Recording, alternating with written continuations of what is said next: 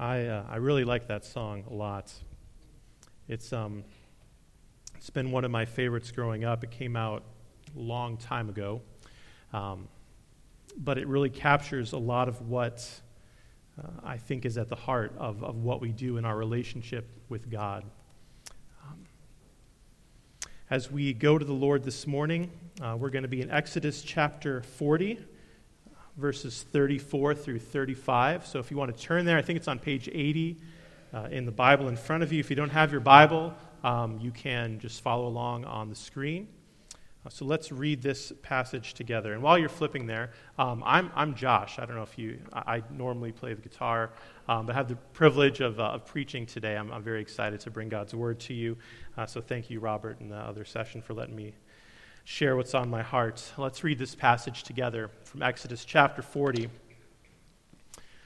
Starting back in verse 33 So Moses finished the work.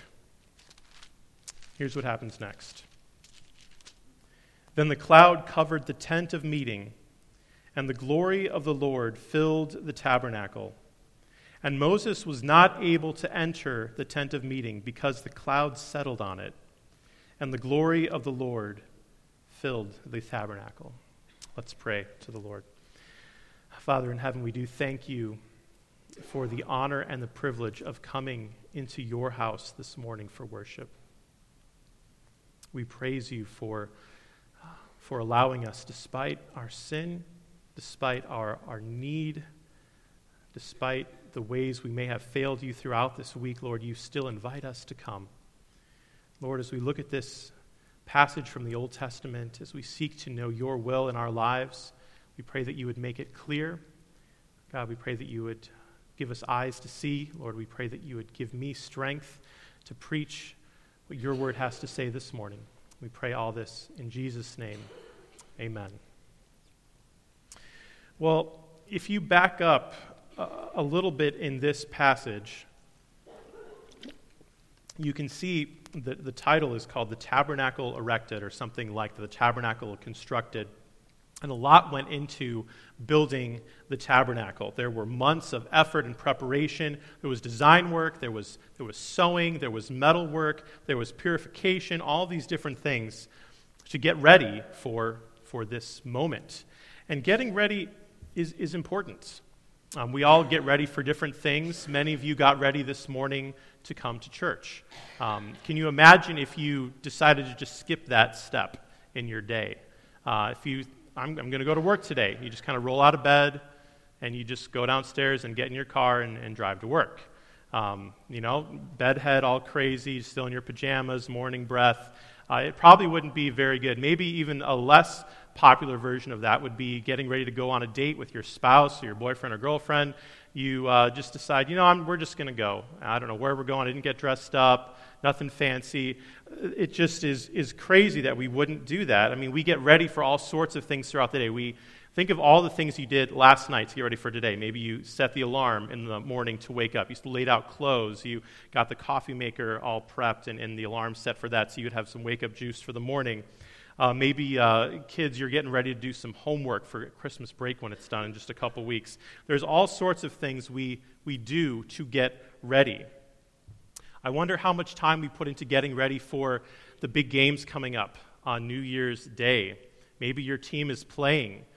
Are there, are there playoff implications for next year? Is this person injured? How is this going to impact my fantasy league if this player plays or that? How much time do we put into getting ready for that? Or maybe there's the sequel to a, book you've really enjoyed that's coming out, or a movie that's a sequel to a, something you've really enjoyed that's coming into the theaters. You will maybe back up and start rereading the series again.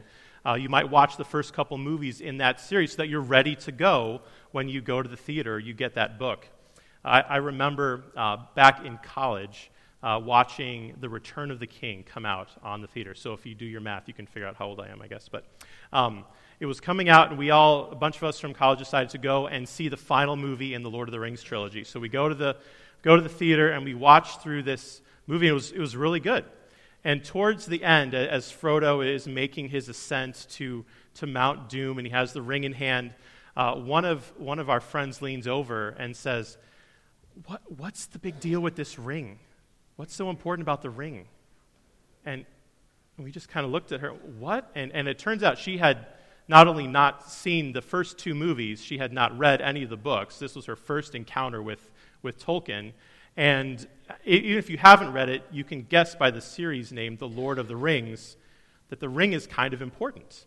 And it just didn't, it didn't dawn on her that it was important. Sure, she still enjoyed the movie, but not nearly as much as if she had been prepared for it, if she had done her work to get ready for it.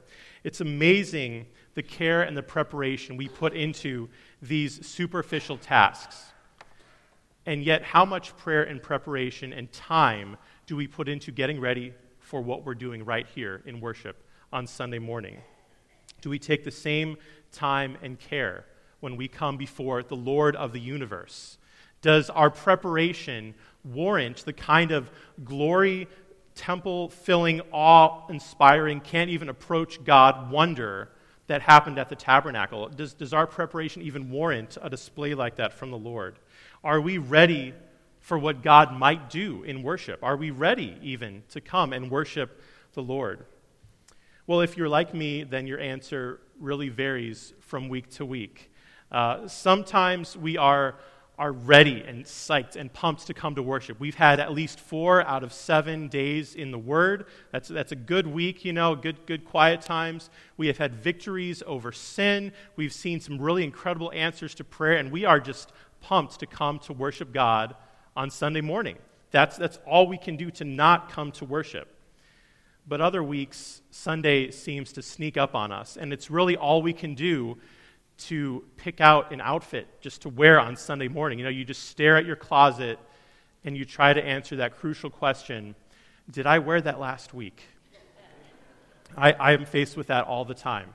Um, so, I mean, that really is where this passage is very, very helpful because it shows us not only that God appeared and can still appear in an incredible way, but all the things leading up to God's appearance in, that, in this incredible passage in Exodus chapter 40. so, let's take a deeper look and see what happens here. Uh, the approach to worship, as we see it in this passage, this, this story is really sandwiched between two big uh, failures of worship in the Old Testament. Uh, we're in Exodus chapter 40 right here. If you back up eight chapters or so, you see the story of the golden calf, where the people of Israel were tired of waiting for God to kind of tell them how to do things, so they thought, let's. Let's just do something that we want to do. Let's build a really cool calf, and that can be God, and we can worship it. And um, it ended up they had to eat the calf, and a bunch of them got sick, and thousands of them died, and it just did not work out well for Israel. Fast forward past this another 10 chapters or so, and you have the story of Nadab and Abihu, who again wanted to just kind of worship God the way they thought would be good, and fire came out from the presence of the Lord and consumed them because of the way that they worshiped the Lord. So we're right in the middle of these two stories, right in the middle of, of God revealing the law, revealing how he is to be worshiped. Israel hasn't had the big sin yet of, of rejecting uh, the spies' advice to go into the land of Canaan, so they haven't been sentenced to their, their 40 years of wandering in the wilderness yet. There's still great hope, there's still great promise, and they are still on their way to the land of Canaan. That is kind of where we pick up the story right now. Moses has received instructions for how to construct the tabernacle. And God has been meticulously detailed about every little thing the length of the posts, how long the curtains should be, how thick they should be, the specific instruments that should be in the tabernacle. God isn't leaving anything to chance about how he is to be worshiped and approached. In fact, if you look back, excuse me, at the, at the uh, whole book of Exodus, really, you see the phrase, uh, the Lord commanded, or the commands of the Lord, something like that. From the time Israel uh, leaves Egypt until here, it happens 44 times, the phrase the Lord commanded. And in just Exodus 39 and 40, it's repeated 18 times. And as the story continues in Leviticus, we see it another 45 times. Almost 90 times in these two short sections of Scripture, we see the phrase, the Lord commanded. The Lord commanded. God has a specific way he wants things to be done. But why all these commands? Like, why so much law? What's, what is the deal with all this law? Isn't that the bad rap that Christianity gets? Sometimes there's just so many rules, all these do's and don'ts that you have to check off and do. I, I just don't want all that religion stuff. I just want the relationship with God. Can you just, I just want to have my heart engaged. I don't want all these lists of things. If my heart's in it, isn't that enough? Can't I just worship God from my heart and not have to worry about all these, these rules that God has given us? That's, that's often our attitude as we approach worship on Sunday. We come to church and we, we try to flip the switch on our hearts and we try to turn it on, even though it's been off all week. And then we wonder why we have a lackluster time of worship. Why is it that the person next to me got so much out of worship and out of the sermon, and it just felt like a dud Sunday morning to me? Now, now granted, I've walked away from the time of singing in church feeling that way, and I'm the one leading the worship. So I understand if you have a morning where you just didn't you didn't feel like you were really in tune with what God was doing. That happens to all of us. And there is a responsibility for those who lead in worship, whether in preaching or music or reading scripture or leading in the prayer time, to lead well and to lead with excellence. However, there is also a great responsibility for us as worshipers coming before God to be ready and to prepare our hearts for worship. And that is why God has given us the law in this portion of Scripture. God's law isn't simply a set of rules. And I can understand why we often think of it that way, because in our culture, that's, that's what the law is. We have a law for how fast you can drive and for uh, how much taxes you have to pay. And those things don't really uh, endear us to the government and make us feel closer to it and like, oh, thank you so much for. Here's my money, you know, take it, enjoy. And um, that doesn't really, it's not really how it works. But God's law is supposed to work that way this is maybe a better definition of God's law. God's law is that which determines and defines how our relationship with God will work. God's law is that which determines and defines how our relationship with God will work. God is not just interested in do's and don'ts, He wants us to have a relationship with Him. He wants us to know Him, to know how to interact with Him, because believe it or not, God is not just some higher evolved being He's not just us, like millions of years and, and really smarter. He is completely different. And we, on our own, really have no idea how he wants to be worshiped. We can have these, these, these thoughts and these plans, but without God interjecting his law and his ways of how he wants to be worshiped, we really don't know what we're doing. And so, this is a great grace that God has given us his law so that we can know how he is to be worshiped. Now, again, it doesn't always go right. Think back again to the golden calf. They did not worship God how he wanted to be worshiped. So Moses melted down the calf and they, they ate it, and it wasn't very good.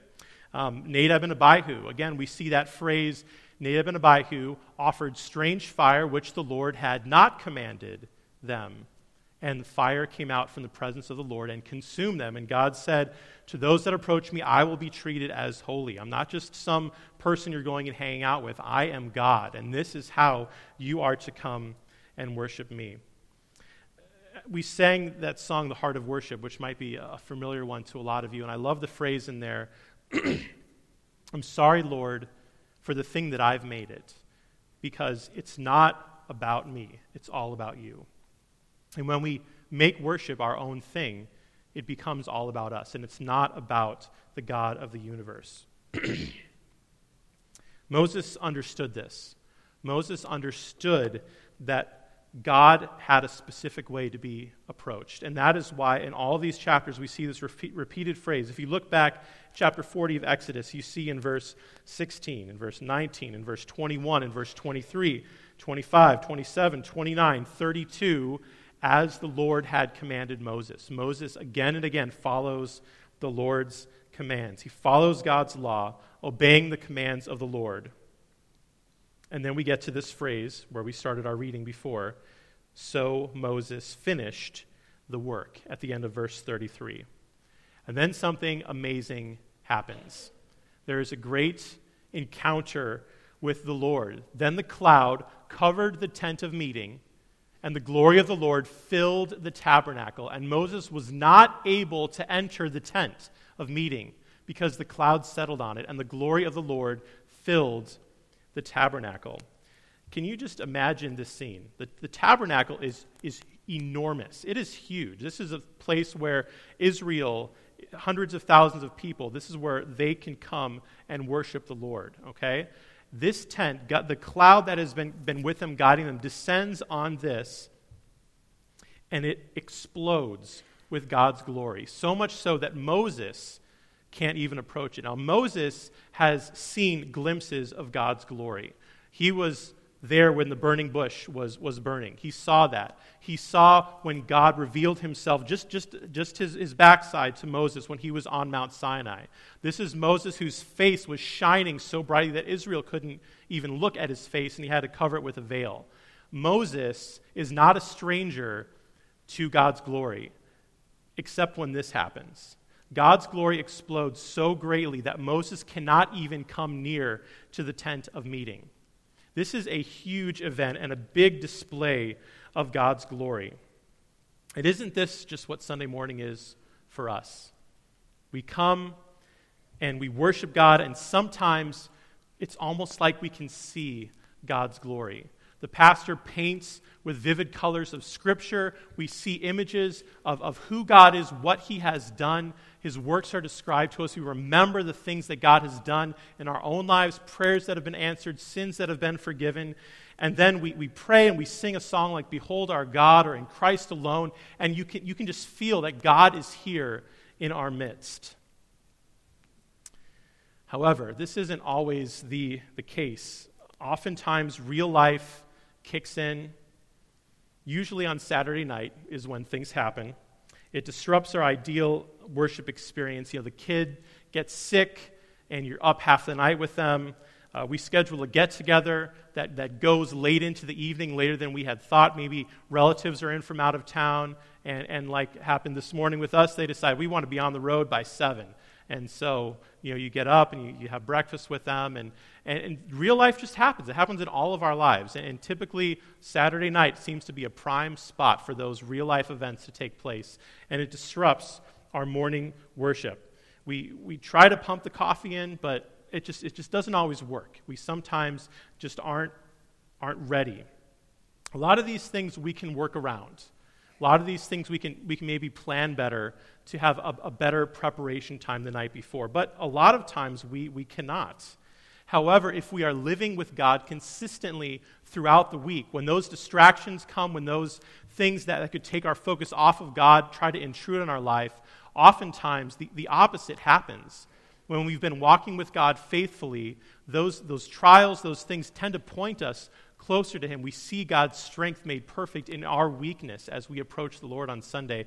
And instead of taking our gaze off of the Lord, we see Him clearer as He works in these incredible ways because we have been walking with Him throughout the week. A consistent weekday life of fellowship with God through obedience, through following His law, through relationship can give a, a hugely different color to a weekend meltdown. If we save our preparation time for Saturday night only or the car ride to church, we're going to find ourselves woefully unprepared for what God might and could do in the midst of his gathered people. And we might even miss it altogether, just being distracted, our minds somewhere else during the whole worship service, and then we all of a sudden have the benediction and we wonder what, what even just happened in worship. I just we, we weren't even there because our minds were not ready. Perhaps it's something even deeper than, than an outside distraction. Maybe, maybe you've been struggling with sin throughout the week. Maybe your week has been full of rebellion against God. Maybe because, instead of the four out of seven days of a solid quiet time, we've had five, six, seven out of seven days struggling with that habitual sin that just will not go away. And we come with guilt in our hearts. We come with, with a conscience that is just overridden with, with hopelessness and depression. Maybe the first time we pray all week is just a quick one as we walk through the door, or, or we praise God that we have some silent time during the confession time to, to speak to Him, because that's the first time we've spoken with God all week. Is there hope if that's how we come to worship? Does a week of backsliding mean that we might as well just forget about worship on Sunday because I'm not going to get a ton out of it? Should we even come if we didn't measure up to the laws that God has given us? throughout the week if we have been failing Him time and again? Do we just stay home and hope for a better week and then try again the next Sunday? Well, oftentimes that is our temptation. We don't want to encounter a God that we feel might be disappointed in us or is angry with us because of how we've sinned. And so we just, we just stay home and we, we don't come to church and we don't worship God. We don't spend time with Him. And typically that doesn't give us more motivation to spend time with God. It just gives us less motivation. We grow more and more distant. Um, and, and, that's true with, with, with anybody. With, with, God, typically absence does not make the heart grow fonder with the Lord. We, we need to spend time with Him in order to encourage and grow in our relationship. So, so what does this mean? Is there hope? Is there joy that can still be found in worship, even if we are in sin, if we're distracted, if we haven't had the best week? Well, Yes, there is. Uh, otherwise, this would be a very sad, uh, sad message this morning. Um, so I want to encourage you that there is great hope coming to the Lord, no matter how our week has been. As we come to the Lord in worship today, uh, it is a little bit more difficult. You know, we don't have all the aspects of God's law spelled out for us like they did in the Old Testament. We don't have the specific sacrifices, the purification rituals, the, the dietary restrictions, the things that we know for sure that these are, this is what God has given us because in Christ we are no longer under, under that portion of the law. He said we are free to, to eat as we, as we choose, which I am I'm very thankful for, and sh- sure you were as well over Thanksgiving and Christmas.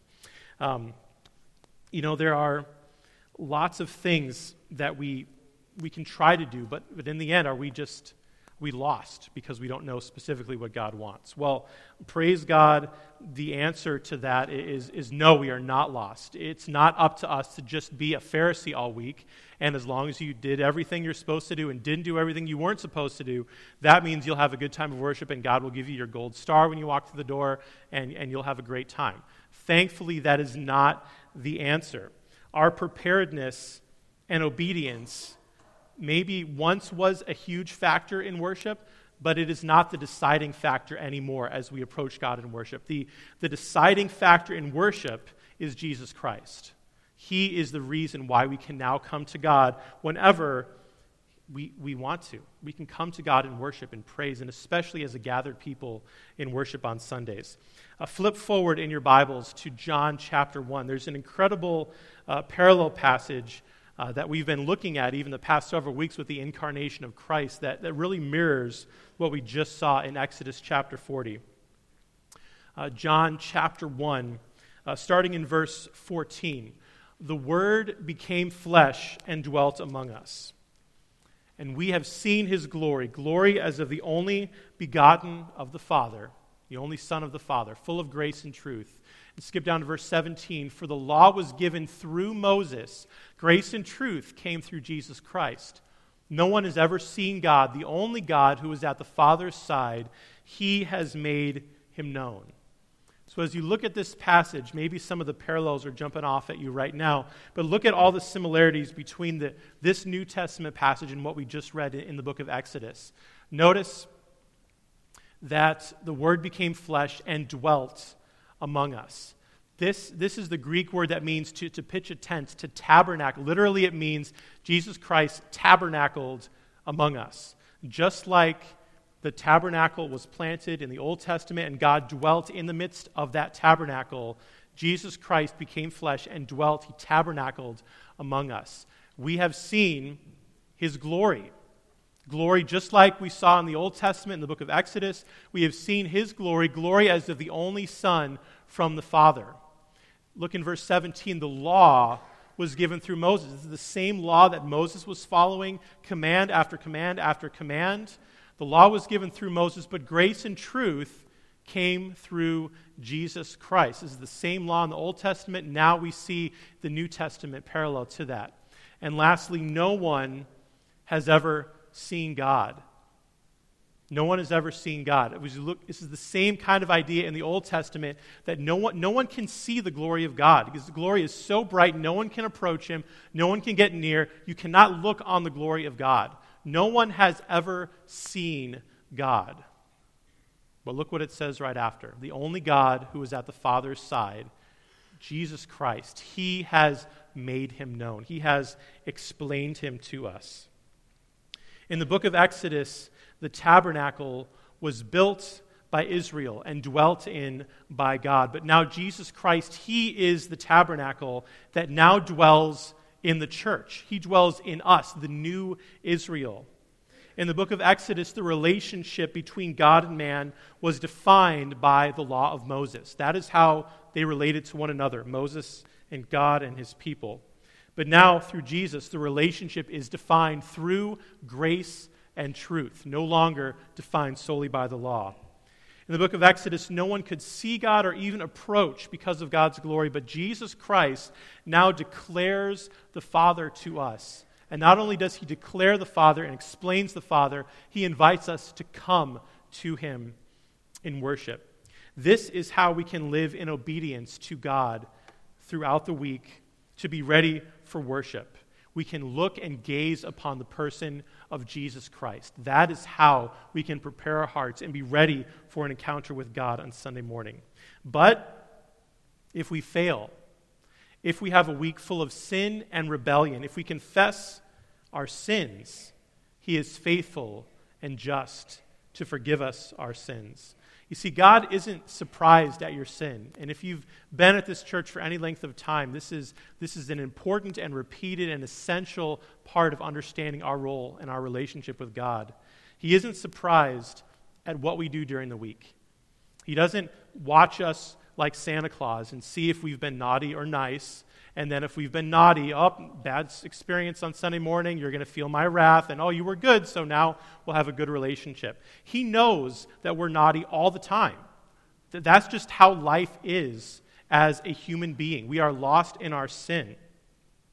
But we aren't ever so lost that God cannot see us as clean through Jesus Christ when we come to God in repentance, when we come to God as people that are, are totally dependent on His grace, He sees us as clean. He sees us as His Son. We are no longer clothed in our sin, we are clothed in Christ's righteousness. He doesn't wait around for us to, to get clean enough to be able to come to church. He doesn't say, Nope, if you had only done five things this week, we could let you in, but, but you did seven, so you know, next week, let's do a little better. And then once we clean ourselves up, then it's okay. He takes us as we are, dirty, lost, sinful, covered in, the, in that wretchedness that John Newton wrote about in Amazing Grace. And He is the one that does the work of enabling us to worship Him. Look what it says in, in Ephesians chapter 2. You can flip there if you like, but it's up here on the screen. And you were dead in your trespasses and sins in, once you, in which you once walked, following the course of this world. But God, being rich in mercy, because of the great love with which He loved us, even when we were dead in our trespasses, made us alive together with Christ. By grace you have been saved.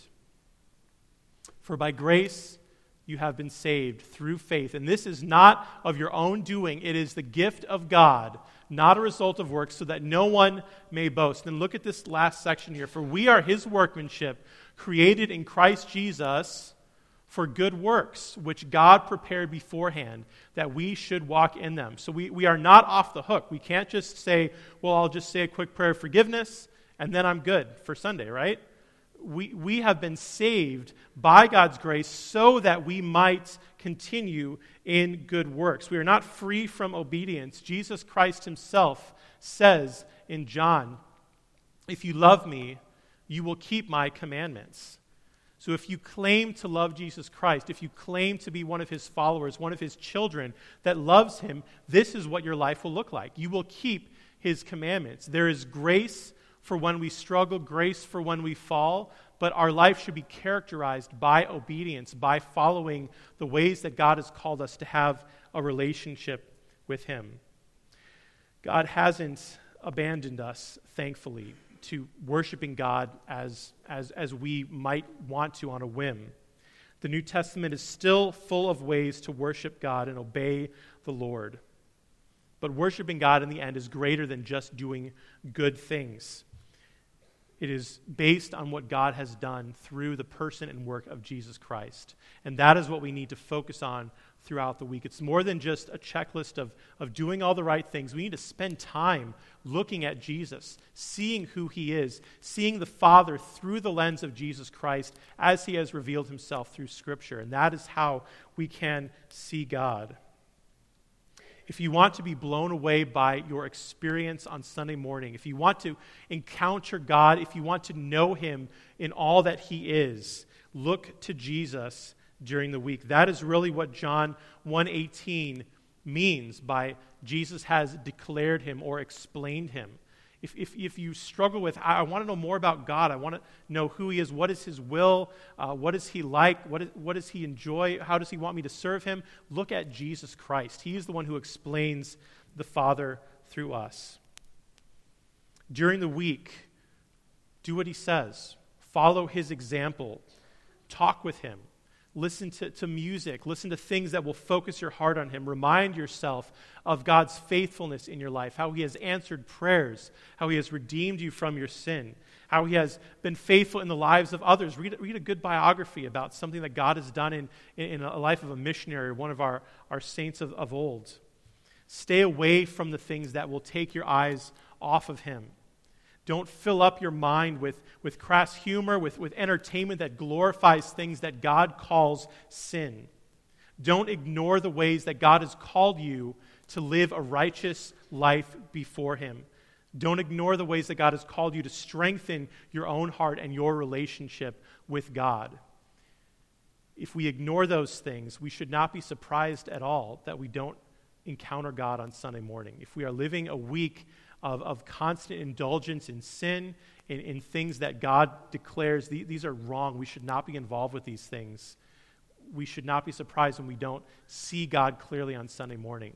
But if we follow him, if we rejoice in his grace, if we remind ourselves of these things, if we, if we bathe in God's goodness and his graciousness and his forgiveness, we will see him on Sunday. You will see him even more than when we are gathered at this as a people in worship. As you look back on this past year, a lot has happened. How would you characterize your relationship with God? Just think about that. How would you characterize your relationship with God in 2014? If you hold it up to the standard of, of God's Word, how was it? God has spelled out how a relationship with Him should look, how a Christian should walk and live. How, how did, how did you do in 2014? Well, however this year went, let 2015 be, be another step towards God and to strengthening your relationship with the Lord. You know, we have a lot of tools, there are a lot of things in our culture that we are blessed with that can really enable us to do that. Here are just a couple things if you're wondering practically uh, how can we follow the Lord. Here's some tools. Every week, as you get ready for worship, on about Wednesday in the middle of the week, you can go to our church website. At the very bottom of the homepage, there's a thing that says Sunday worship. Or you can type that in if you type in the web address all the way. But on Wednesday, there's, there's posted what we're doing in worship on Sunday morning. There are links to listen to music, uh, to, watch, to watch it on YouTube, to, to listen to it just through your computer. Uh, all of our readings that we're going to be reading through on Sunday morning are there. There's a link at the very bottom for the sheet music for all the songs if you want to print them out, play them on your piano, or do those kinds of things. This is up, this has been up here every week for this past year and it will continue to be up here every week going forward. So, Sunday morning, if you are a person that likes to read music, um, you know, you can print this out and bring it with you. You can bring your iPad, and that's what I do. I have all my music right on here, and you can just sing along if that's something that will aid your worship. But during the week, use this as a tool to prepare your heart for what God is going to do on Sunday. Uh, have a daily plan to see God in Scripture. Uh, everybody has their New Year's resolutions, and a common one is I'm going to be in the Word every day. Um, if you can do that, it'll be awesome. It's incredible. If you struggle with that, a lot of times it's because we don't know where to start or we get behind on our schedule. Uh, a schedule that I've found really helpful is, is this one. Uh, put a bookmark in Genesis and in Job and in Matthew and read a chapter from each of those books one, every day. And you will be through the Bible in a year. That will get you through the whole scripture in, in one year, uh, give or take a few chapters here and there. Uh, if you have a, a, a smartphone and, and, can get podcasts, look up the ESV Study Bible, and they give you a reading of God's Word every single day. It's about 12 minutes long. It has four passages of Scripture from the Old Testament, from the Psalms, from the prophets, and from the New Testament. And you get through the entire Bible and the, the New Testament and Psalms and Proverbs twice in one year. So if you have a commute to work, just, just sync it up when you get up in the morning, and you can listen to God's word on your way to work or as you go to sleep at night. But it'll help you to be in God's word every day. There's all sorts of apps that have readings and different things, but take advantage of these things to be in God's word. And don't be left without an excuse for, for being with God on Sunday morning. I would encourage you to, to take your relationship with God very seriously. Yes, we are adopted. Yes, we are loved. Yes, despite our sin and rebellion, God tells us that if we repent, then He will embrace us. He will, he will save us. If we come to Him in an attitude of humility, as those that have been saved and redeemed, He will continue. But we still need to be ready for worship. We still need to do what we can, what God has called us to do, to prepare our hearts for worship. You know, Robert and I spend hours every week getting this service ready so that we can all offer to God our offerings of worship. The deacons come early, unlock the doors, get the classrooms ready, get everything set. Singers and musicians and tech people rehearse, uh, get ready throughout the week, have a rehearsal on Sunday morning. The elders pray over whoever is, is preaching and are praying for us throughout the week so that we can be ready. The teachers for Sunday school, for adults, kids, all ages, prepare their hearts, their lessons, so that they can be ready to point us to the scriptures before the service. Every Sunday that the Lord allows, these doors will be open, and this place will be ready for worship. But the question still remains are you ready? Are you ready? Have you done what you need to do to be ready to come before the Lord in worship? Our time of worship comes again in six days. Six days from now, we'll be right here again. Will you be ready?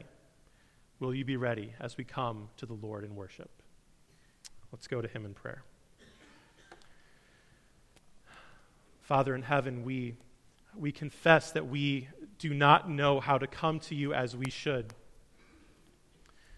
God, we, we thank you so much that despite our, our fumblings, despite our best efforts, you still accept our worship. You don't have fire come out from your presence anymore and consume us, Lord. You, you show grace and mercy. And Lord, we do not understand why sometimes. It, it is a mystery to us why you still take us, those that have been your enemies, those that have been uh, in, in, conflict against you, and yet, and yet you still invite us to come to your table and worship.